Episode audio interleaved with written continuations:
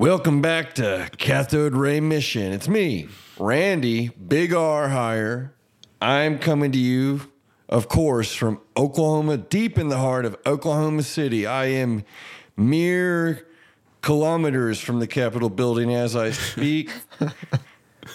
and join with me always, Will, Big Willie style, Scovill, coming to me live via satellite from Berkeley, California. Will, how's it going? Uh, it's all right, Randy. How have you been? I'm doing well. I'm in peak form today. What are you drinking there, Randy? it's none of your freaking business, Will. Is that is that can left over from Christmas? Is that a Christmas decorated can? Are you talking to me? Yeah. Does it have like? No, it's from the other day, man. It's from it's leftovers from practice. It's It looked like requ- there was like a reindeer or a Santa Claus on it. You're trying to make me out to be some kind of you're well, Jesus Christ. well, today we got who do we got? We got legendary guitar player from uh-huh. Chat Pile, Luther Manhole, Hey, hello, it's it's me, your friend. aka Big Griff, my friend. Yeah, how's it going? I'm doing well. Now, Griff, have you ever met Will in person? Not in person. I've met No. I've met your brother in person, but Yeah.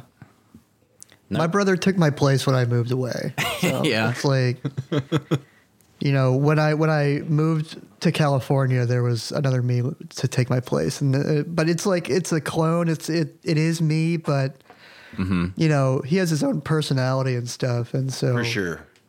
yeah. You guys are you're the kind of brothers that like you look at the you look at you guys and the way you talk and stuff and it's like unmistakable that you're Yep. brothers. But Yeah. like your personalities are like I mean, yeah, you're obviously like you're different people. You're not like twins. You're like 3 or 4 years older than Sam anyway, right? Yeah. So, Sam is a good friend. I would love to have. Maybe we'll review the movie Brothers with Jake Gyllenhaal and Teddy Maguire and have Sam on. that'd be Hell yeah. That'd be a lot of fun. But uh, so we've got Luther Manhole, Big Griff here today Yeah. to talk about a movie that he has brought to us. A movie that he has claimed to me is one of his favorite movies, or it used to be. yeah. The Rules of Exactly. Attraction. Roger Avary's The Rules of Attraction. Roger Avary's Bret Easton Ellis's The Rules of Attraction. Yes. Absolutely. Weird movie. Rewatching it last night. Where'd you? How'd you come to? Like, give me your a brief rundown of your history of, with this movie, Griffin. I just when I was in like middle okay, so it came out in 2002 and I was I was born in 90 so it was it, I was like 12 when it came out and I my cousin Becca who you know uh showed it to me and her younger brother when we were in like middle school and being a middle schooler I was like this is the most interesting movie I've ever seen in my entire life. I've never Yeah. seen anything like this before.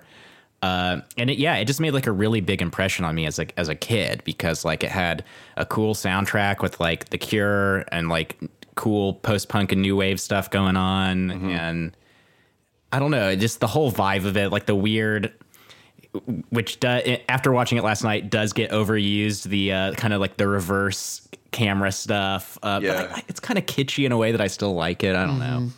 Um, but yeah, it was just it was a movie, you know, like I'm sure how Fight Club is for certain people that saw it when they were in middle school, or any movie like that that is just super stylized, but maybe a little janky, but still just like changes your life. Na- Natural Born Killers was another one of those for me as a Oh, kid. yeah. Like that was just like I saw it at like 13 and I was like, yeah, this is Absolutely. I didn't know movies were like this, you know. But yeah. Yeah, absolutely. Will, what is your history with the rules of attraction? Uh, I I caught this shortly uh, or around the time that it came out. Uh, so it came out. I was 21, I guess, when it came out in 02. and uh, and I saw it maybe a few years later.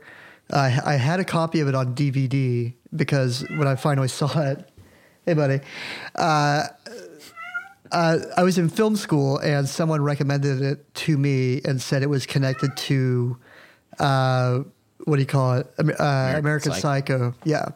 So I think I saw it on the basis of that and realized that even though it had like uh, James Van Der Beek and Jessica Biel in it, it was not kind of a teen movie that I was expecting it to be.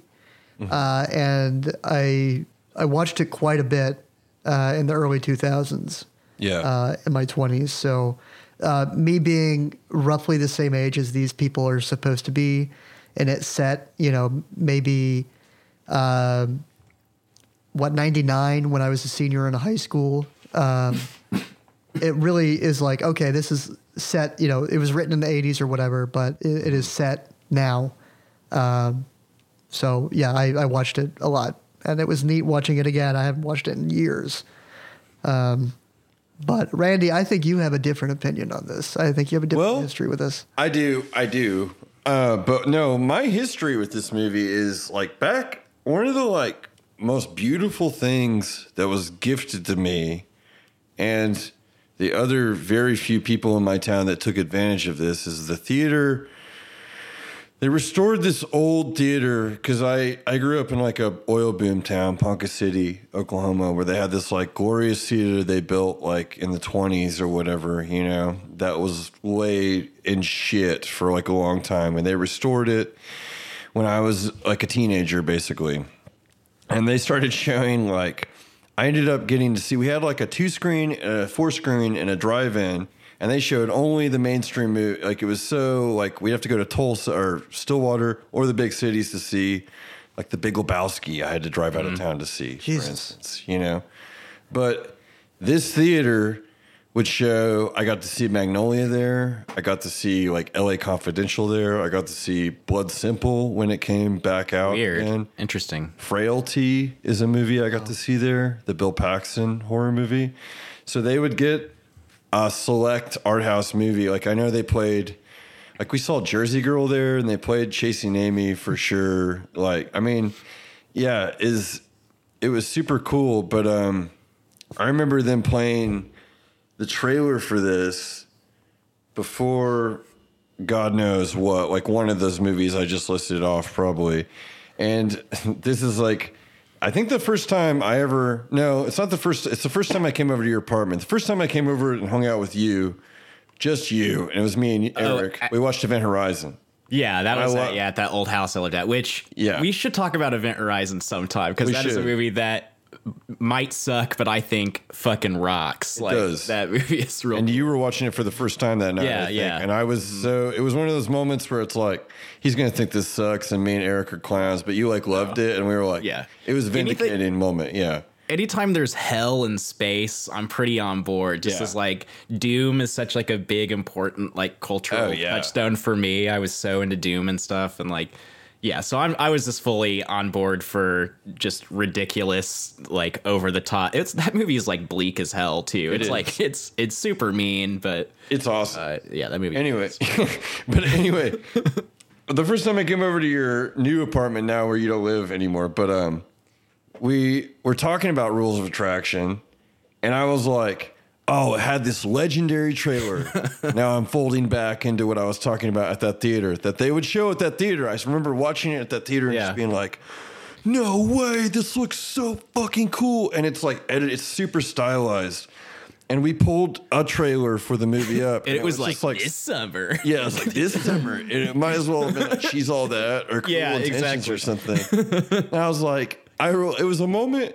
I've had moments like this in my life where I've been like, "Am I dead? Like, did I die like two years ago?" And this is all some Jacob's Ladder spoiler alert for that movie, like thing that's playing out, and I'm like dying in my car, you know, in that car wreck or whatever.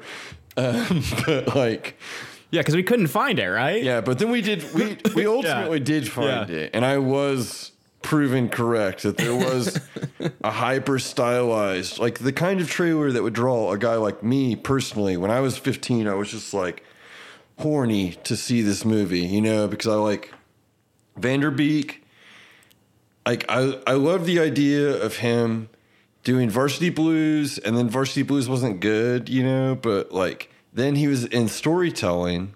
Was does anybody remember that story? Todd Solondz made this. Wait, movie. what, was he in that movie? He was supposed to be. They filmed a it's two sections in that movie. It was supposed to be three, and they filmed one with him. And the story is that there's a gay sex scene where he's like on the receiving end, receiving pleasure, and there's like close up shot of his face and stuff like that. You know, it's just a sex scene.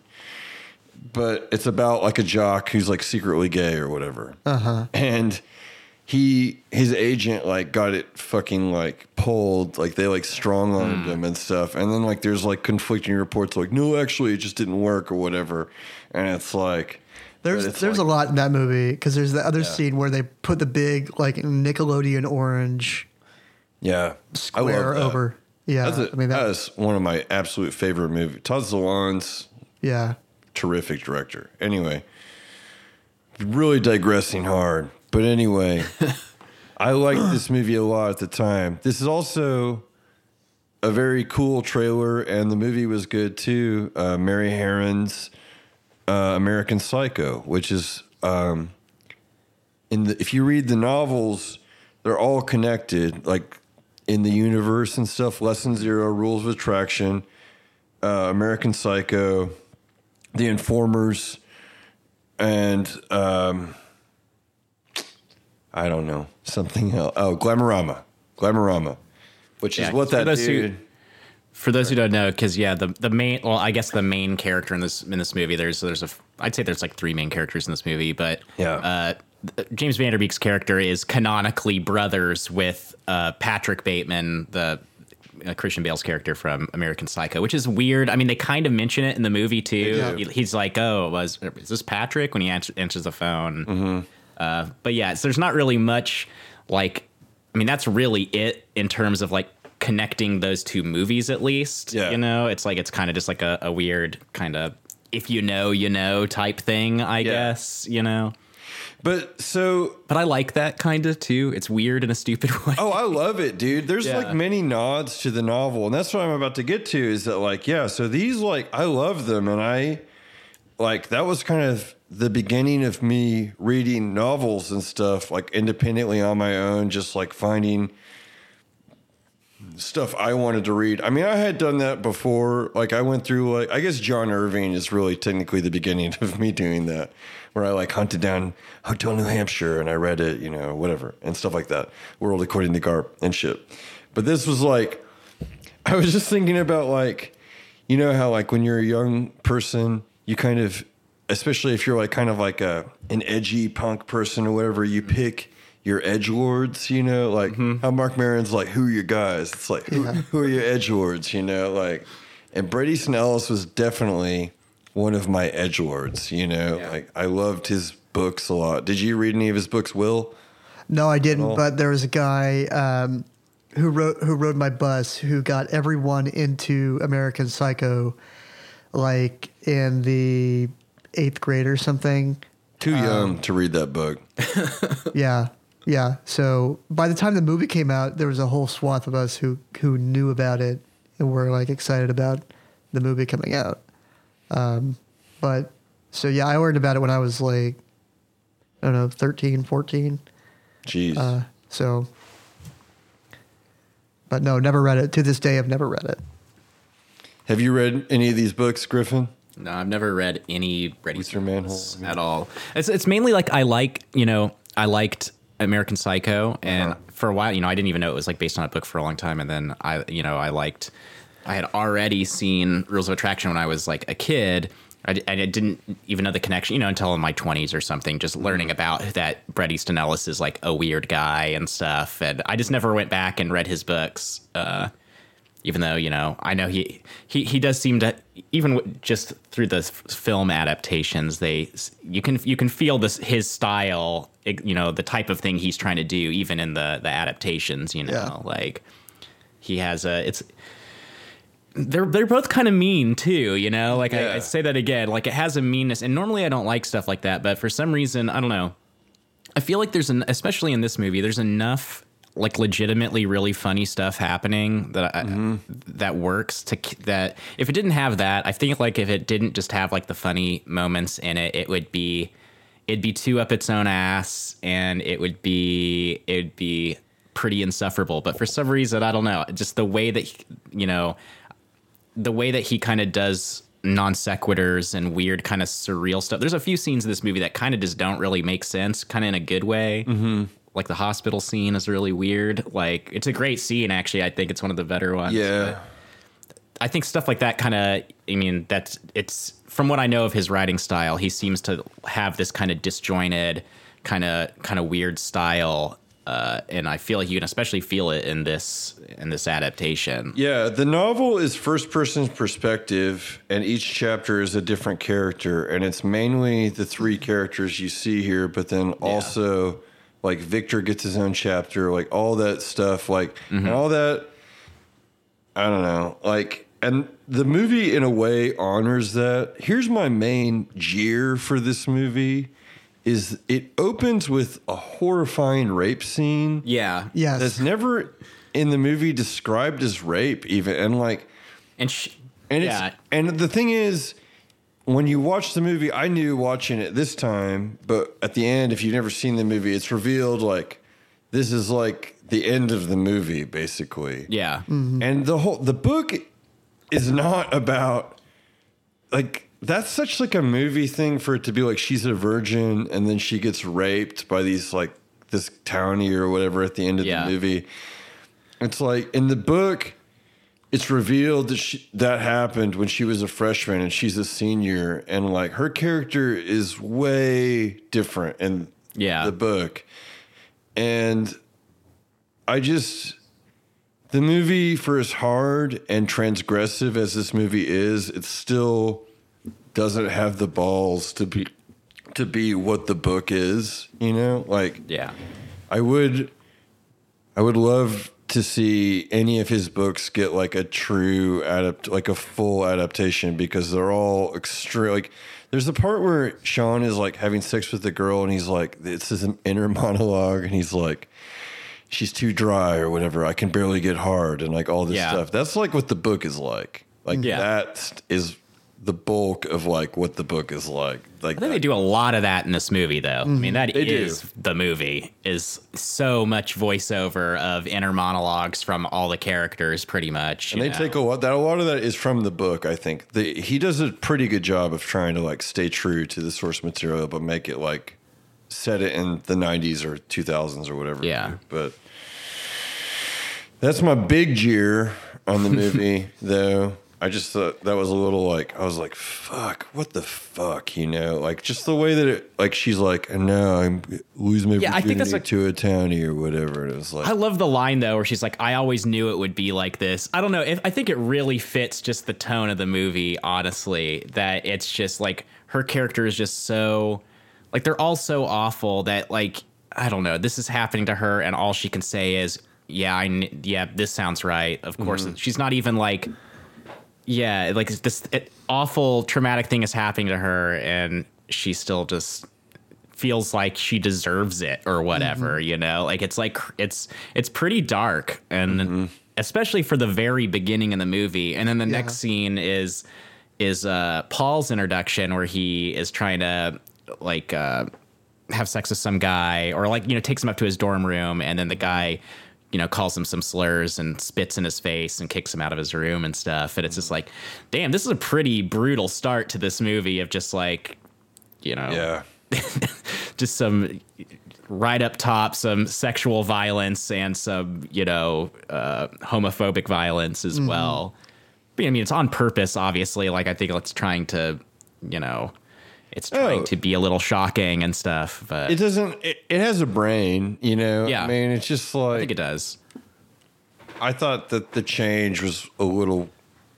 It was. Yeah. it- I didn't like it. I guess from the having read the book, especially, I was just like, and now, I mean, times have changed a lot. It's crazy. We, everything has accelerated a lot, and for the better, obviously, with uh, like the Me Too era and stuff like where we're really exposing and dealing with um, people who commit sexual violence and stuff against, Mm-hmm. um, you know, whatever. But like, this is like clearly, it's just like, wow. It, it's it feels a little quite 2002. it's quite a time capsule, yeah. Yeah. And, like not only in that, but like the fashion is every everything Oh, yeah. about it is just. Like, oh yeah.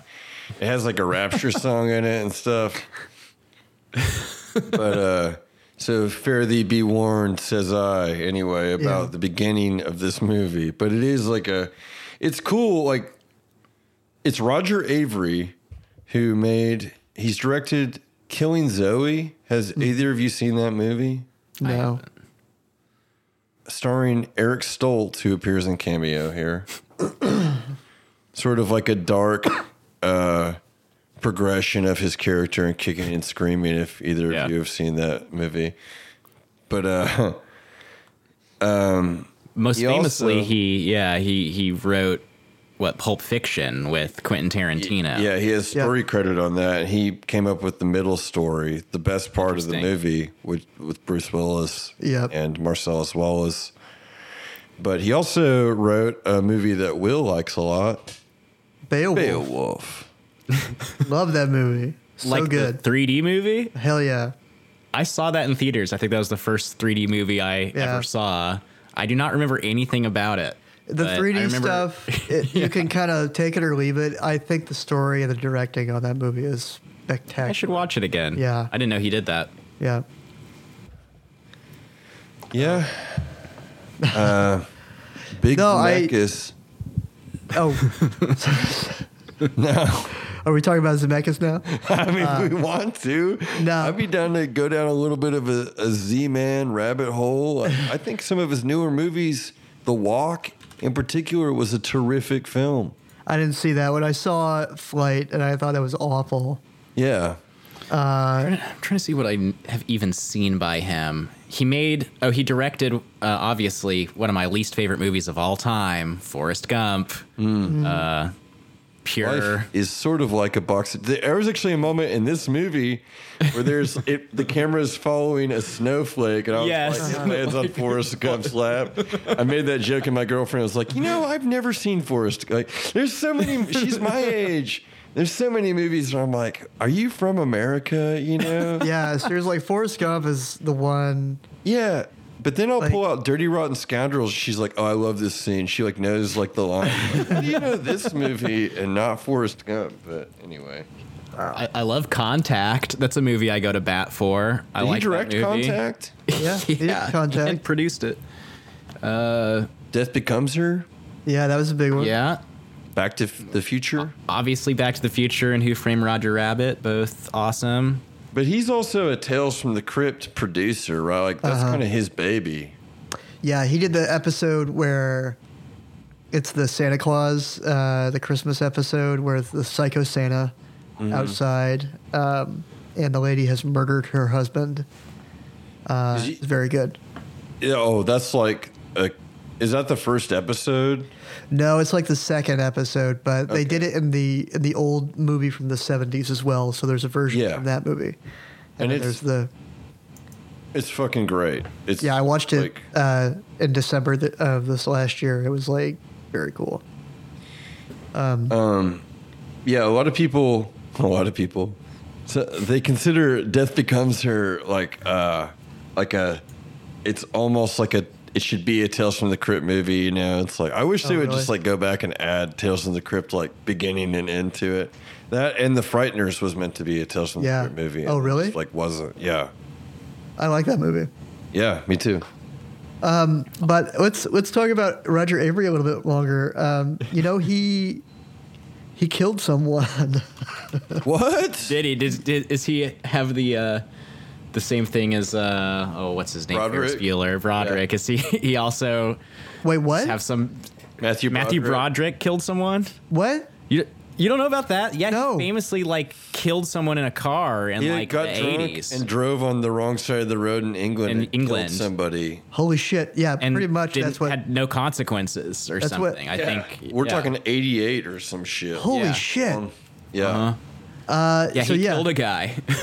yeah. This is what Roger Avary did. Uh, he kind of like killed someone and like hightailed it, and they're like, "Hey, you killed someone," and then he got all pissy about. Like they basically were like, "Hey, you can like be free and go to work, just." You know, be lucky that you got off, and then he he was really pissy about it on Twitter, and they're like, "Okay, you're going to jail." He's like, Jesus. yeah, this is 2008. Yeah, like, So what oh happened then?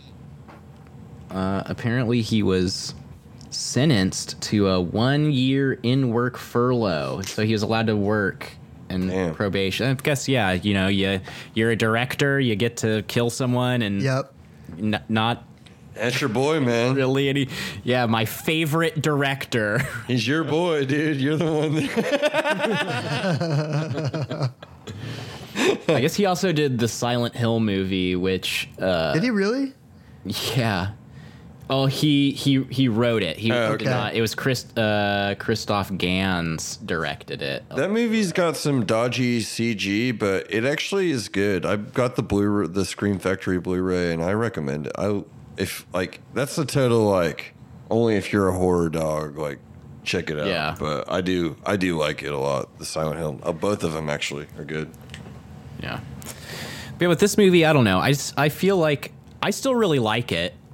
It's it's still pretty unique. Uh, I think for me, my biggest hang up now after rewatching it again is just I do think some, like I said earlier, some of the camera effects are a bit over the top. I think it works in some places. I think to the beginning of the movie up until like the scene in the middle where they kind of uh, Lauren's character and Sean's character they're having like that mirrored uh, Yeah. and it meets up in the hallway. I think that's all really well done. I think when they're doing like That's amazing. I love the that hard part. zooms, when they're doing like zooms, especially the scene after the girl uh, kills herself, Uh-huh. and like it's like showing you all the spots she was already in the movie. Like you know, like that was just like I don't know. Did they really need to do that? I mean, Hell no. it was it was really the zooms were like specifically a bit a bit distracting and and corny but i don't know it, it was it was it's the, the whole movie is full of stuff like that i mean the the credits rev- uh, run in reverse Oh, yeah. too so Yeah, I forgot just about like that. it's just the whole movie is loving to do stuff with you know reverse shots and split screen and stuff like that which Mm-hmm. Yeah. again when i was in middle school i was like what the fuck like i've Oh, never yeah. seen movies do stuff like this you know but It does a lot of, I mean, and that is a cheers for me. All the inventive things he packs into this movie. so like, we're moving on from your jeers and we're into my cheers. stepping into Yeah. the cheers okay Because like I, I like the. Do you guys know the whole history of the scene where the guy comes back into and it, like it goes through his whole trip for like goddamn ten. Oh yeah, or whatever? I don't know the story That's behind like- it, but I mean, that's like the best part of the movie, right? Yeah. I mean, Yeah. for me, it is. I mean, that's just such a good scene. It's insane. It's like he's awful in it. Like, but he's it- terrible. You just learn everything about him so quick, and it's so effective, and just being like, wow, this guy who they've kind of been idealizing the entire movie, which is kind of a theme of this movie, is people idealizing each other, even though they're awful. Uh, but yeah, you just learn right away that he's a piece of shit. But you go go on with the story of this scene. Well, they okay. That character, like we said earlier, and we more to the point of Avary um, respecting the source material. That character is the main character of a later novel by Ellis called Glamorama, in which Okay. like a really vapid idiot. It's that guy. He basically gets involved in like a Patty Hearst type situation where he's like involved in like a terrorist organization. This is a novel I've never read. I've never read this. one. But so what is in that short part of the movie is they went to Europe and filmed him with digital cameras like um, in character and it's like apparently they have a full length prequel done called Glitterati for in anticipation of making Glamorama with money Interesting. and that is all that is glitterati condensed in that moment but it's like never released like i don't know it's Interesting. strange. That's that's Yeah. an interesting story though. But it is, I think, yeah, one of the better parts of the movie. I mean, that's probably a scene most people, you know, probably the the standout scene of the movie. Right. Maybe is that what most people will remember is just oh that crazy scene where they do it's so fast and it just has that entire European trip and uh, it's really well done though. It's great. Yeah. It just sucks so much in in the best way. I don't know like that. it I love it, really paints a picture. there then was a point there was a point in time where this movie wasn't as well known and some someone on the internet recapped their own year doing that same thing and it got really passed around and someone showed it to me and I'm like, "Oh yeah, it's like the rules of attraction." They're like, "What?" And I had to show it to them and they're like, "Oh." Oh, and I'm like, "No, no, no. This this person still It's did cool. a bunch of work like to make it their own. Don't they just it, i mean it's cool but you know it has been done um, but uh, no yeah like that's the thing that people talk about now i think if they talk about anything about this movie which it is kind of weird though it's like stuck in the middle of the movie and it just kind of is like I think And it's it a doesn't- choice to do it like that. yeah and they don't keep doing it you know it's one time Mm-hmm. one character and it's just their entire backstory And it's just so dense, which Yeah. is just it is very impressive. Like I didn't know that's how they did it, Randy. That they were just like doing it for another movie or something like that. Yeah. That's pretty interesting because I mean you can tell it's like it doesn't seem like that was all you know. It makes sense how you're saying it now, but I didn't. You know, it doesn't seem like it was done on a soundstage or something. Like it, it Yeah. seemed like yeah, they were handy cam filming him Yeah. in Europe, mm-hmm. and it, it yeah, it looked it's like very real, even though the movie is has this weird surrealness to it throughout the whole thing. I think, but mm-hmm. yeah, weird movie. it is a weird movie, and yeah, I, I mean, and I think I couldn't remember. I don't own the novel anymore. It's a book. I used to own all of his novels, and now the only one I have on my shelf is Less Than Zero. I found last night when I was like, which ones do I have? That's the only one I have left. But, um, I believe that the novel ends mid sentence. Like Yeah. and the ending of Like the the movie movie, yeah, it was like the one thing is that, and it cuts. It's like that show was cool, and this kind of stuff is important when you're a teenager mm-hmm. to see this kind of stuff. These are sort of, this is sort of a training wheels kind of movie, you know, like mm-hmm.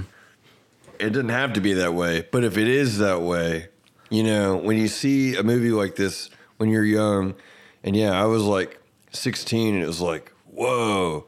And then it's sort of like, and then you look into it and read the reviews, and it's like, this is an homage to blah, blah, blah, or whatever. And you follow these Yeah. little threads and watch. yeah, when I'm. Sorry, go ahead. when I when I was 13, 14, even though you know I had my older cousin who was into cool stuff, show me stuff. I didn't, you know, no one was cool enough that I knew that was like, hey, you're 13, watch Gummo or Welcome to the Doll- Dollhouse. You know, like I didn't know anyone who was telling me to watch shit like that. You know, like like actual cool stuff. That was this is like, you know. Rules of Attraction, or like I said, Natural Born Killers. Those are the two for me that was just like, you know, uh, subversive movies that were gonna get played at the Regal still, you know, or you know, I could go see at the Regal Crossroads here, and you know, something like that. You know what I mean? That that gets your feet wet to maybe watch something that's like super weird or like really subversive or something like that. You know, but I agree. I think this is the exact type of movie that, even though it's rated R, it's like designed for a 15 year old to just like absolutely devour it, you know, Yeah, and think it's like the coolest thing and make all their friends watch it too. It's the hard stuff when you're that Yeah. age. Yeah. Yes, exactly. One thing I, I wanted to kind of mention is uh, for me seeing this, this was a uh, early return of Fred Savage. Oh yeah. who Great I, scene too. I did not even recognize the first time I saw it, and I was just like, when I found out that was Fred Savage, I'm like, holy shit, fucking uh, Kevin Arnold is in this movie. playing clarinet and fucking yeah. the I can feel my dick. This is I don't know. That's a great scene. It is No, great. like, is it Cabinet of Dr. Caligari play? It's Yes, like- yes, Caligari Yeah. flag on the TV. yeah. It's so dark in his dorm Yeah. room too. He's just like, God, that guy. I just I feel like I've met people like oh, that. Oh, yeah. it just Oh, yeah. fucking sucks so bad. I mean, honestly, I feel like I've been that guy. yeah, But yeah. playing clarinet and with the cigarette in your belly button. Jerk, yeah. the part. sorry, go ahead. I was just saying, I, I, feel like I've known all these people. At, You know, when I was like their age in the movie, it was just like And maybe every. been a little bit like some of these people. Yeah, I was definitely Yeah. some of these people too. Yeah. Uh, you know, just thinking about how big of an asshole you are in your early twenties, because Yeah. like you you think you know everything. You think you're an adult for the first time. You know like, nothing though, and like yeah, they're so stupid. Everybody in this movie is so fucking Oh, yeah. dumb. They're all extremely stupid people. They're all, you know, obviously very affluent too. This is mm. like, you know, th- there's a lot of stuff in this movie where if it was done a different way, it, I really do think it would be insufferable to watch because you're just watching a whole bunch of like stupid rich people, like, you know, entitled 22 year olds, you know. But I, I don't know. It still works for me just because I think that's also kind of part of it. I think it's it's it's kind of making a point about the vapidness of people like that, you know, rather than saying, "Aren't they so cool?" I think you're supposed to watch it and go, "Like, man, they all are just so awful." you Yeah. know? I mean, They you even up- have. Sorry. Oh, go ahead. Go ahead. Go ahead, Red. Oh, I was just saying they fucked up with the um the casting of the townies though. Uh, with Clifton Collins, he did a bad job. Like yeah. he was not believably that guy. He was like an actor being like, "I'm fucking crazy. I'm Yeah. a drug dealer," you know. And then the dude Jamaican accent is like, "Get some realistic guys in here and Yeah. make it a little cartoony. like real yeah like draw the like true distinction between inside campus and outside of camp like you know because the the book has sort of this like creeping fear in it like this weird like this hardness you know like to it and that would have been a good opportunity to do that instead it's like it's a joke yeah it's a cartoon kind of but i don't know i didn't like that aspect of it Will, there are some funny saying? lines in that, though. Yeah, I mean, it's fine. Yeah. So what do you what do you all think about James Van Der Beek in this movie? And what was your like? Did you ever have uh, an opinion of him? You know, 'cause- Will it surprise you to know that I love James Van Der Beek? Oh, and really? I think he's great in this movie, but I also liked Dawson's Creek when I was younger, and I don't know. He's also weirdly in a show that no one watched called Don't Trust the Bee in Apartment 23. He plays himself in that hmm. show with Krysten Ritter's on that as well. I watched all of that for some reason, and he's great in it. I don't know. I, I think he does a good job in this personally. I do too. I, he's like unhinged, like for real, and like truly. I mean, if you know that he's the brother of Patrick Bateman in American Psycho, like Mm-hmm. I feel like James Van Der Beek knew that with it. You know what I mean? Uh-huh. Oh, did. like He he, was like he was really channeling the kind of sociopathness uh, of that and you know there's some Yeah. looks he gives where he's just truly jokerfied Yeah, there, there is there's a at the moment where he was doing the fucking the Kubrick glower, and I was like, that made me cringe a little bit. Yeah. but that's the director's fault. The director told him to do that. I think Uh-huh. you know. Um but yeah, because like in the movie. when when this came out, I had only known about Dawson's Creek and Varsity Blues, which I did not care about either, and so that was like, man, crazy, fucking Will. Van Der Beek movie. care hey, about I was you, you knew me when I was that age, man. You knew how much of an asshole I was. Um, so I was just I could not be bothered with it. So it took me a little bit longer to get to this, but I think I was in my second year of film school, and someone was like, "Yeah, man, it's like fucking rad." I'm like, "All right." Hmm. And then you know went to Target, bought the DVD because I had to have it, and was like, "Oh my god, have you seen this movie? It's so fucking cool." It's gonna blow your mind. but um, I don't know. I I had fun watching it again. I was like, oh yeah, uh, uh, I had a little bit of fun, but I also had moments where I was like, God fucking damn it. Like, I was just like, I'm too old and tired Yeah. to watch this. Well, I, I mean, because I, I was putting this into comparison of like another movie that I watched around the same time a lot for some reason. Uh, that movie Slackers, uh, Okay. which not Slacker, the Slackers with the who's in that? Is Devon Sawa in that movie? Sawa, Older Pete, Jason Segel, and Jason Schwartzman. Yeah, and oh, oh man, that is Yeah, a that movie where there's some weird surreal stuff that happens in that movie too. Isn't there a whole like penis puppetry scene in Yeah. that movie? yeah, and Yeah, it's just I like remember. yeah, okay. The movie it just goes into that gross out stuff that Randy and I have talked about before. And Yeah. it it really it's like I can I would I like I can watch Rules of Attraction because it's not it's a movie of the time that it was made, but it's not like cringeworthy because it was not Oh yeah. taking itself as seriously as other movies around the time. Whereas, like, I don't know, uh, the Slackers is, was like of its time, and it was like, okay, let's pump this out as fast as possible, and it's just like, uh, it just does not have a shelf life at all. yeah. So, I, uh, st- I still think this zone might still be a little better than I've talked with other people. I don't know if I talked with you, uh, Randy, about this before, but just I think we have actually. Uh, how in like 2005 every movie was the same movie. It, it was all Guy Ritchie-fied, which was like a weird thing about kind of this time period. It's like Kiss Kiss Bang Bang and Lucky Number Slevin and like all those type of uh, you know what smoking aces all those type of movies they all came out within like a year of each other and they're all like sepia toned uh, my favorite of those is one that i think that we i almost picked and you might get mad at me that i didn't pick running scared with paul walker which Oh, almost dude, I would love to. We. Oh, We'll, we'll talk about it sometime. We have to we have to talk about that movie. I think you're the only other person I've met that likes that movie. Running Scared is a fucking awesome lost thriller that But it's like one of those. Yeah, and but- talk but about good. In the last episode we did with Kirsten, uh, I know. Well, who knows when this comes out? But like we were talking about movies that like go the distance. You know, mo- Mm-hmm. like movies that look like they're like everything else, but if you watch them, shit actually happens in them, and they fully go the distance. Running Scared is such a movie for sure. Mm-hmm. Yeah.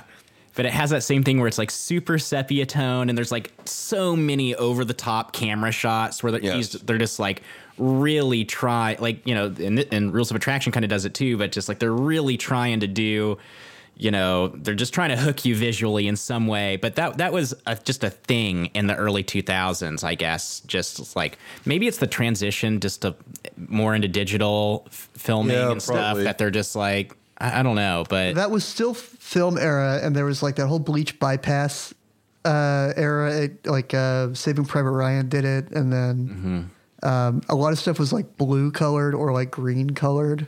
Um, it was like that. Matrix being a green color. Yeah, movie, yeah. That yeah. really Yeah. hard. Yeah, and it was just it was a weird look. And then I, I was in film school at the time, and it was like, oh, I got the film, I got the the coloring package that lets you do bleach bypass look on your digital video, your mini DV. It was just like, it was hot. It was hot shit. Everything Hell had to yeah, look like brother. That. So We we were just going through stuff. You know, guys, 9 11. Need I say more? yeah, Yeah. United 93, Paul Greengrass. You know what? We're getting kind of long in the tooth here. What do you say we take a break and head on to the big roundup?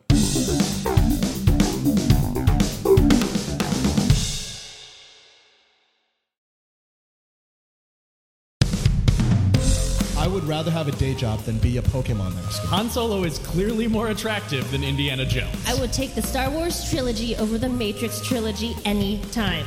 The Legend of Zelda versus Super Mario. Who's better in bed, Jafar or Gaston? And would Thanos masturbate with the Infinity Gauntlet or not? Every week, Nerd Rage The Great Debates brings you the funniest comics, writers, and podcasters to settle some of geekdom's most divisive topics. Find us on Spotify or wherever you find podcasts. Today, documentary films are experiencing a major renaissance, and for good reason. But why are audiences increasingly choosing fact over fiction? Is it a dearth of realism, like endless comic book sequels and end of the world action movies?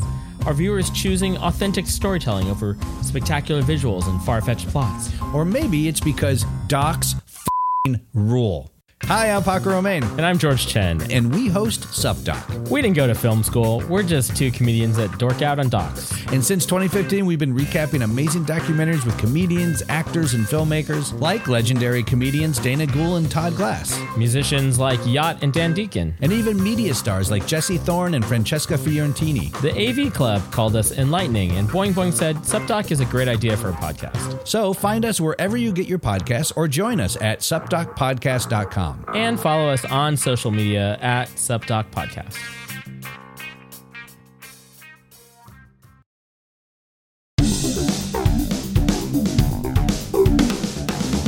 Welcome back to Cathode Ray Mission. It's me, Big R. Uh, we're going to do the big roundup now zero to five stars. Rating. Give us your rating and the reason why. Luther Manhole, go. It's hard. It's hard for me to say because, like, I think even until like if you would have asked me like last year, I I still I think on my letterboxd I still have this at like a five because it was like a movie that was like super important to me, and I rewatched it a few years ago and still really liked it, but I think I'd probably move it down now. I think it's probably like you know, I'll probably still have the highest rating here. It'll probably be like a four for me out of five, just because I still really, I still really love the music in it. I love a lot of the shots they're doing. I do think it's legitimately funny, and I do think most movies aren't funny that are trying to be funny. I think there's like actually some funny jokes in it that are. It's a pretty clever script. Uh, I don't know. It just it's hard for me to hate on it too much just because it was it was something that I, was just pretty informative for me. So it's it's always just going to have you know I'm definitely a subjective reviewer and you know I'm I'm one of those people that like rates and reviews everything. I do that like on Letterboxd and rate your music. So but I I always just like I don't know. I'm all about how much I like something at that moment and or you know just how something means to me rather than is this objectively good is this the bet you know the objective you know or an objectively amazing movie which probably not you know uh but yeah i just there's just a lot of i feel like this movie still even now watching it in 2021 it's still doing some unique stuff i think uh and yeah, I just I wanted to talk about it. Uh, I saw that it was on that it was on Hulu, and I was like, that'd be I don't know. I don't know how many places are talking about this movie ever. It's kind of a weird one to bring up, so I felt it could be interesting enough to talk about a movie that maybe some pe- people had forgotten about. That is interest. I think worth a watch. Uh, you know, if you haven't seen it, I think it's pretty interesting but your mileage may vary depending on how much you can tolerate rich narcissists in a movie being awful to each other with real no real resolution or anything like it pretty much they just are bad remain bad there's no no one has an arc really honestly like uh uh which i actually kind of like so i don't know yes four, still a four out of five movie for me Hell yeah. Will. Uh, Uh, you this one, you know, I think at one time I, I would have given it a five star or pretty close. Um, you know, almost now 20 years out, it, it has definitely aged for me a little bit. Um, but I can definitely see a version of this movie that did not take as many chances as this one did. So it still does have some merit. I really did enjoy watching it again because I hadn't seen it in a long time. So it did at least hold my attention, you know, on a rewatch 20 years later. Uh, so for that, I'm going to give this one a big three and a half stars. Three and a half stars. That's a damn respect. I know that Griffin, you're doing the math, and that's a C. Oh no, that for me, a th- for for me, a three and a half is great. On the scale, three would be good, and a three and a half is great. Four is excellent. I always know, give Will uh, a hard time about that because he gives movies that he thinks are okay, like three stars, and I'm like, nah, that's a D that you've given that movie, you know. And I agree with Will. That's o- three is an Yeah. okay movie. That is a little better than average. I- Yeah. I would consider it good. Uh, a Well, two I'm- and a half is like my baseline for most movies are probably a two and a half to me. Yeah, most most movies are probably two and a half to three for me. It's just like well, I'm glad that you guys both agree that three stars equals okay Yeah. because I am going to award Roger Avary's Bret Easton The Rules of Attraction three out of five stars, which actually on my scale is low. I want to give it, I'd say more of a C minus, maybe. I mean, I this is a movie when I was a kid. I, I mentioned before, like I did love it. I mean, I I don't know if I owned it, but my girlfriend in high school owned it. We watched it. I mean, I've read the book and stuff. and watching it the other last night, I was like, "There's still things about it that I like," and I remember watching it. It's so crazy to watch it now. When you're like even at my age, at the time I was like 17 when it came out, I think. Um, but they look so young, you know, to me now. Yeah. They felt old to me at the time, and watching her w- waddle around in this crazy clog, Doc Martin clogs or whatever the hell. God, I just I know we all know people who dressed exactly like her too. Uh-huh. Those like, shoes were Jesus. blowing my mind. Oh yeah, Yeah. she's like, I mean, definitely for sure. Yeah. But those shoes were blowing my mind, and then the cut of his jeans were also just like fucking like banging on my head, you know, with a fucking a hammer. Did you the still? past. Uh, you mentioned this to me the other day. Did you still laugh out loud at the the counting crows part? I did. I had remembered it. I had remembered it being funnier than it was, but it was Yeah. still funny that he mentions Counting Crows and it's Anna Begins too. Made me laugh. and she's crying, She's to crying. him playing. That is Counting Crows. It is funny, but I was I was so shaken by what had happened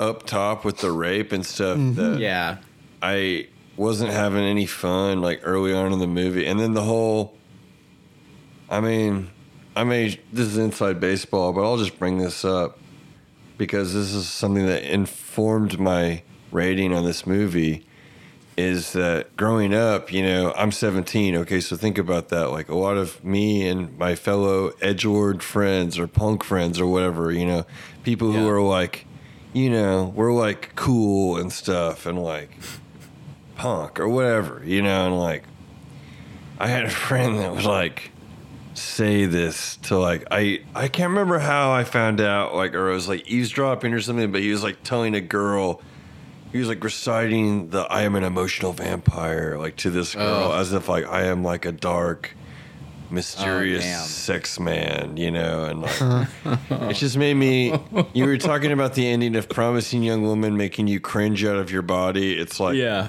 that emotional vampire thing made me cringe out of my body a little at the beginning up top here. Which, as an aside, I feel a little bit of vindication because I guess a Kirsten told me about some uh, interview that just came out with with uh, the director of uh, what Emerald. I can't remember her last name. Who did who did Promising Young Wom- or Young Woman? And yeah, the studio made her change the, the movie. The the movie was gonna. I'm not not to. Uh, I'm not gonna spoil this movie, but there's a certain thing that happens in that movie that I thought was the should have been the ending and wasn't, and that was gonna be her actual choice. So I feel vindicated in thinking that the ending of that movie is bad. Interesting. Interesting movie though. Promising Young Woman. Now in theaters? Question Yeah. mark. Uh, yeah, it was all right. Brave the wastelands to see a, you know, a, a, a weird dark comedy. Will, did you see that movie? No. We watched it on VOD like last week, I think, mm. two weeks ago. I liked it. Just It's worth a watch for sure. A fun little thriller. It didn't mean any like I don't know. It was fine. We watched Wild Things immediately after, and I was like, perfect. I felt like it was a perfect double. I I've got that on my list because I've never seen it. That that was one. It came out in high school, and ever, like all the all the Christian kids were like talking about how scandalous it was were- because they all went and saw those movies, and I didn't. And I'm like, um, so I, yeah, like that and Cruel Intentions I've never seen. Mm-hmm. So Dude, like they're so horny, dude. Yeah. Like, especially Wild Things is one of the horniest movies ever. You see Kevin Bacon's dick in it. yeah, Hell yeah, dude. Yeah. Denise Richards. And like there's actually Isn't that right? There's a moment where Matt Dillon he walks out. He's wearing these like loose, billowy chinos, flip flops, and a white undershirt. And I was like, man, that is the fit of a lifetime. Like that's how I need to be living my life. You know, I keep thinking about that actually. The way he's dressed in that that scene. I do recommend. So let's get into our recommendations. I'm gonna start it off. I recommend Wild Things. if you like Rules of Attraction, you're gonna love Wild Things. I I recommend uh, Running Scared, mentioned earlier of another early mid two thousands super stylized, doing weird camera stuff, subversive movie that is maybe even more. I don't know. I don't know if it's more bleak than this movie. It's pretty fucking bleak though. Yeah. Uh, It is. yeah, that would be mine. I'm gonna recommend uh, Slackers because it's a piece of shit, and we'll put this movie into context. Hell yes. Get to see Jason Schwartzman, Yep. Jason the Ward. rest. Yeah. The main star, in my opinion, is older Pete. He's not like in anything besides that. Like some commercials for like Oh, that is him. I Something. I did a show with both of them, uh, and then I was I hung out with Danny Tamerelli at a party afterward. nice. Did you? I'll tell you more about that off mic. Oh, hell yeah. Well, it's been a lot of great fun having old Luther Man, legendary guitar player from Chat Pile. and to talk about a movie that is, by all accounts, fine. I Uh-huh. guess. Indeed. We rated it on a sliding scale from three to four stars between the three of us. The average rating is three and a half stars between the three of us in this movie. So It it was harder than I thought to th- like think of because I kept thinking of like great movies I'd want to talk about, but they just aren't on streaming. Yeah, yeah. So it was it was definitely uh, an interesting challenge to find. I mean, I, I texted you throughout the week with some some different ideas. Almost picked Ghost in the Shell. Yeah. Uh, but I just couldn't find. I don't know the YouTube version. I couldn't find a good version that had Japanese dialogue and Right. English subtitles. Like the version on Prime is just the dub, and so ultimately went with a movie of my childhood. Well, I've done that on here. Will's done that on here. Hell yeah. got a long ass episode out of it. Griff, what do you got to plug for us? Okay, well, chat pile baby, uh, chatpile.bandcamp.com. Uh, Randy and I's band. Uh, apparently, people like us, so please buy our stuff. Uh, and other than that, I'm just uh, at Luther Manhole on Instagram and uh, at Waluigi, spelled like a Ouija board, uh, W A L O U I J A on Twitter. And that's it. Got nothing else going on. Super unemployed, super just being in a band full time right now. So that's it. Hell yeah, bro. I, Randy, aka Raygun Busch, also would like to say Chat Pile is a band you can check out. I hope everyone's wearing their mask.